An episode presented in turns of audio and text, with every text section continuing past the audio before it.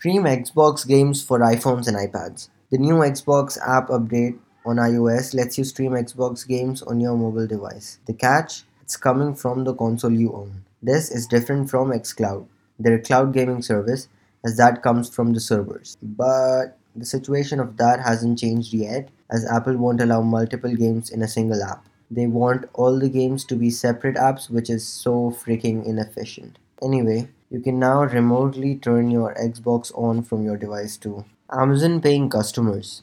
Amazon wants information on every purchase you make. The new Shoppers Panel app from Amazon lets people from the US send them receipts of their purchases to get $10 rewards, which they can spend on Amazon or give it to charity. This does not include receipts from Whole Foods, Amazon Go, Amazon 4 Star, and Amazon Books, as they have that information already. PayPal's cryptocurrency idea. PayPal has partnered with Paxos, a cryptocurrency company, to let you buy and sell Bitcoin through them. This, however, won't be a problem for the millions of merchants, as the transaction will be converted to fiat currency when they receive it. The new fees is available on their website, so you can go check it out if you're interested. Facebook's take on cloud gaming. Facebook is getting their hands dipped in cloud gaming, but their approach is different from Stadia or xCloud. They want to let you play games directly from the ads and continue if you like it by downloading the game. Kinda like app clips we saw in iOS 14.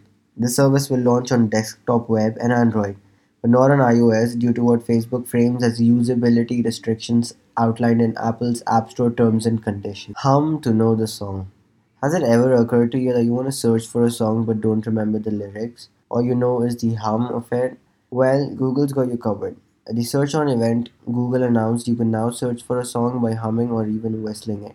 To use this, the user has to hit Google with a what song is this query followed by the humming. Not sure how accurate this is, but it's pretty sweet on paper. Other features we saw were better autocorrect, better and more accurate search results, long tapping images to find similar ones, AR integrated maps which show you the info of each restaurant as you move your camera. Starlink prices. Public beta for Starlink is rolling out. They're calling it the better than nothing beta. And the prices are here. It will cost you a one-time 499 for the user terminal, mounting tripod and the router and the monthly subscription of $99. The speed would be ranging from 50 Mbps to around 150 Mbps and the latency would be 20 to 40 milliseconds, which they're hoping to improve to 16 to 19 milliseconds till summer of 2021.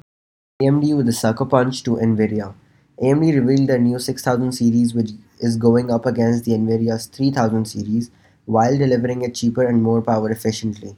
There is the Radeon RX 6800 XT which is priced at 649 US dollars which goes up against the RTX 3080.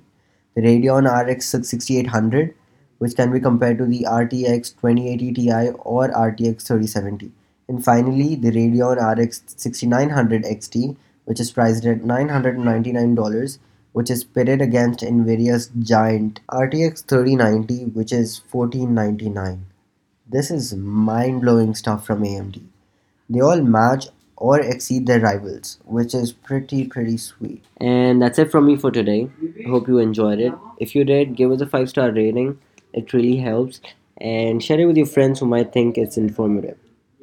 Hope you have a safe day. Bye.